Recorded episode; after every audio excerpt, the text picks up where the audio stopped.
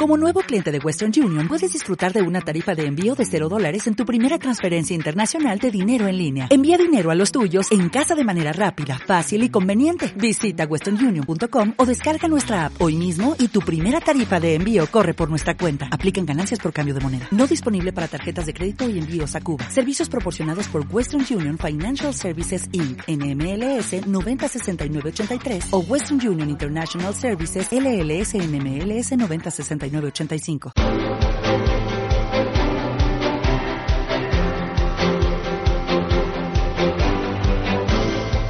El foro de la inversión.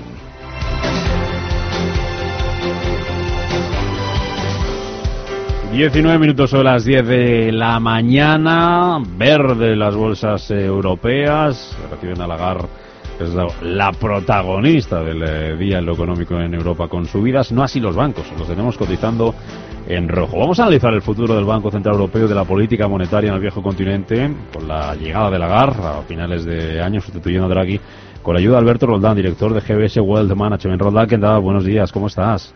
Muy buenos días. Bueno, muy bien, ¿estás? Muy bien. ¿A ti qué te ha parecido el nombramiento de Lagarde? Pues, eh, a ver, me he dejado con un cierto sabor, no sé si decir el dulce, ¿no? Porque no es el candidato que uno, que uno esperaba, eh, sabiendo en qué estado queda el Banco Central Europeo tras la salida de Draghi. Salida eh, fallida, hay que decir, porque todo apuntaba hace un año que eh, la salida que iba a buscar el presidente del Banco Central era mucho más cercana a una estabilización en los tipos de interés, incluso llevándolos al es decir, buscando una cierta normalización en, los tipos en Europa y ha fracasado de manera rotunda, ¿no? Eh, por lo tanto, sabiendo que el precedente de Lagarde invita a pensar que va a ser una política muy continuista, incluso más dovish todavía, eh, yo creo que la sensación que tenemos es que el dinero va a seguir bajo presión, va a seguir devaluándose y que a partir de la, de la vuelta del verano vamos a tener una vuelta de turca a esta política monetaria que no sabemos a, a dónde nos va a llevar. Em, los críticos eh, con Lagarde, con este nombramiento, hablan de su falta de experiencia en política monetaria. ¿Es así? Sí, sí, absolutamente. Es un político de carrera, es un político eh, que tiene un sesgo claramente hacia la economía, eh, que no viene además exento de cierta polémica. Recordemos que tuvo implicaciones políticas con Sarkozy.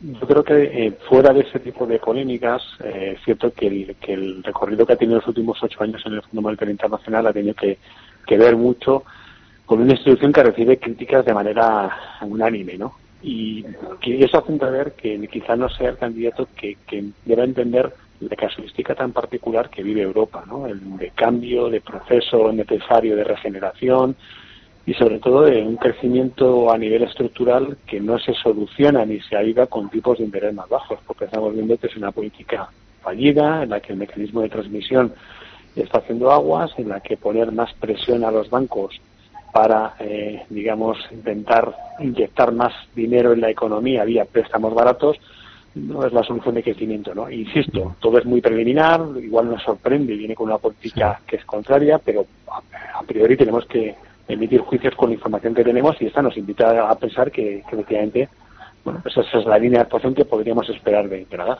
Eh, ¿En qué podría cambiar o qué es un poco jugar a adivinar el futuro, Alberto? Eh, eh, la política monetaria y la hoja de ruta del Banco Central Europeo, teniendo en cuenta como punto de partida lo que ha anunciado Draghi, que seguirá con los tipos bajos, incluso se hablaba de que podrían bajar, de que seguirá apostando por una política monetaria expansiva. ¿Tú crees que, se, que va a seguir más o menos igual, decías antes, no? Sí, sí, sí, absolutamente. Primero porque es muy difícil cuando hay una presión del, mercado o cuando la expectativa está ya muy anclada que el Banco Central se desvíe porque corre el riesgo de generar un mayor grado de incertidumbre. Ahora mismo, lo que todos los economistas esperamos es que en septiembre anuncie una bajada del depo, es decir, que lo baje de 0,40 a 0,5. Por lo tanto, las reservas de los bancos que se depositen en el Banco Central Europeo van a estar penalizadas en 50 puntos básicos automáticamente los bancos comerciales van a trasladar ese mayor coste de depositar el dinero en el Banco Central a los clientes. Con lo cual a nosotros como ahorradores nos va a penalizar aún más el tener dinero en una cuenta física, en una cuenta corriente, ¿no? 50 puntos básicos, ya veremos a ver los suizos, que lo tienen todavía mucho más, más abajo. Eh, pero esa es la previsión, porque ellos creen que realmente penalizando a los bancos o al ahorro eh, depositado en cuentas a la vista se incentiva, por otra parte, el abaratamiento de los préstamos y con ello una inyección de dinero en la economía destinada a inversiones. Pero claro, cuando el ciclo viene como viene y las empresas no están viendo activas a la hora de invertir, cuesta mucho pensar que ese dinero gratis o ese dinero barato se vaya a tomar necesariamente para invertirse en el ciclo productivo. Mm. Con lo cual se demuestra que la política monetaria tan laxa no funciona y el mecanismo de transmisión que mencionaba anteriormente se rompe porque los bancos no son capaces de llevar dinero más barato a la economía real. suponiendo que esa política siga así, sea continuista por parte de Lagarde cuando llegue a partir de finales de, de octubre del Banco Central Europeo. ¿Esto cómo puede seguir afectando a los bancos, que están muy presionados a la baja? Hablabas de cómo afecta a los, ahorradores, eh, que tengan, por ejemplo, dinero en un depósito. Pero ¿cómo afecta también a los inversores? ¿Cómo puede afectar a nuestras carteras? De manera muy negativa. Ahí sí que no puedo dar un mensaje optimista, porque al final lo que se está penalizando es el ahorro más elemental, el más básico, ¿no? que es, como decía anteriormente, depositar el dinero que no queremos incorporar, a que no queremos incorporar riesgo, es decir, no queremos comprar un bono porque está muy caro, no vemos riesgo de crédito, no queremos invertir en renta variable. Hablo de suposiciones un poco genéricas, ¿no? Porque vemos que las bolsas o están caras o ofrecen riesgo o el riesgo no se está pagando con rentabilidad. Entonces, ¿qué ocurre? Que la parte más básica de la inversión, que es depositar en una cuenta corriente, se ve penalizada en de momento 40 puntos básicos, ya veremos en septiembre en 50 o incluso más. ¿no? Entonces, al ahorrador eso le desordena mucho más la estructura de, activos, porque tiene que necesariamente asumir más riesgo para alcanzar la misma rentabilidad. Y eso es un contrasentido absoluto, ¿no? Evidentemente el Banco Central no mira por la política de ahorro de, de, los inversores, pero lo que hemos visto en los últimos 10 años, Rubén, es que bancos centrales creciendo y expandiendo sus balances, es decir, llevando los tipos de interés más abajo, lo único que ha generado es inflación y activos financieros. Han subido las bolsas, han ido a máximos históricos, eh, los bonos llevan tres décadas eh, subiendo de precio, eh, todos los activos financieros se han reflacionado, pero la economía real no ha crecido en la misma proporción, ni siquiera el activo inmobiliario. Con lo cual, hay una gran distorsión entre cómo evoluciona el activo financiero y el activo real.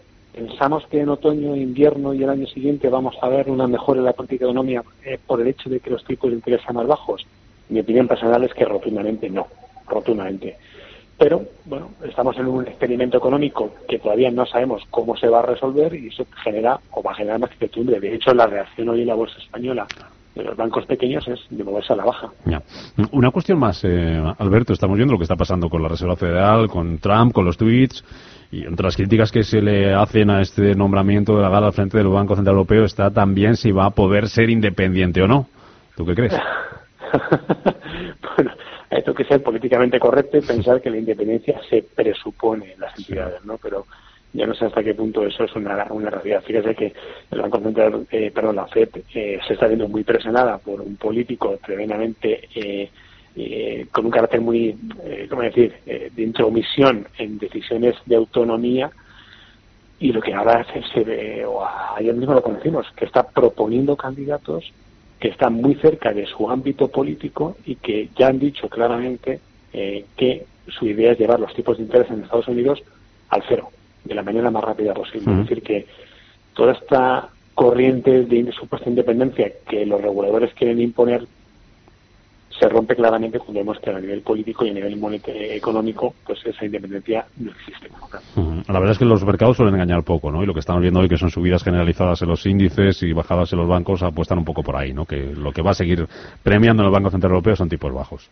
Sí, porque aquí la fiesta continúa, es lo que decía anteriormente. Al final es muy difícil que las bolsas puedan bajar mucho y, pueda, y, de hecho van a seguir posiblemente inflacionándose porque la medida que se penaliza el ahorro eh, el corto plazo y se, se penaliza aún más la inversión en renta fija, pues al final, aunque no queramos, tenemos que estar obligados a tomar riesgo en, las bolsas. ¿no? Mm. Y eso, bueno, yo creo que, creo no, o sea, no es una buena política, no es sana, no es, no es un ciclo natural de inversión, pero inevitablemente un ahorrador tiene que estar comprado en bolsa, quiera o no quiera, porque es la única manera de no irse a rentabilidades negativas. Mm. ¿Tú vas a echar de menos a Draghi? Ahí me has pillado. eh, sinceramente, no. No, la verdad que no. Vale. Es que, bueno, el italiano tiene fans y detractores, entonces por eso te preguntaba a ver en qué lado, en qué lado de, la, de, la, bancada estabas no quiero ser tan osado como para ser un detractor, pero desde luego lo que viene no, necesariamente mejora lo anterior.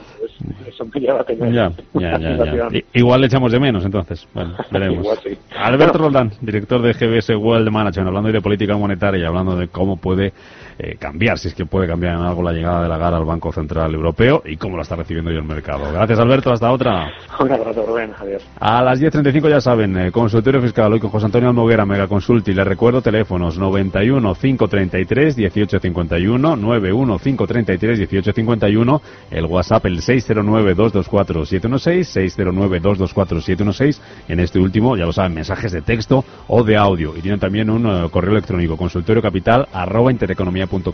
Ya ha terminado la campaña de la renta, ya no podemos hacer la declaración, pero seguro que hay muchas dudas que tienen todavía sobre otros temas fiscales relacionados con impuestos, relacionados con herencias, relacionados con eh, alquileres. Nos responde el Moguera en nada, cinco minutos.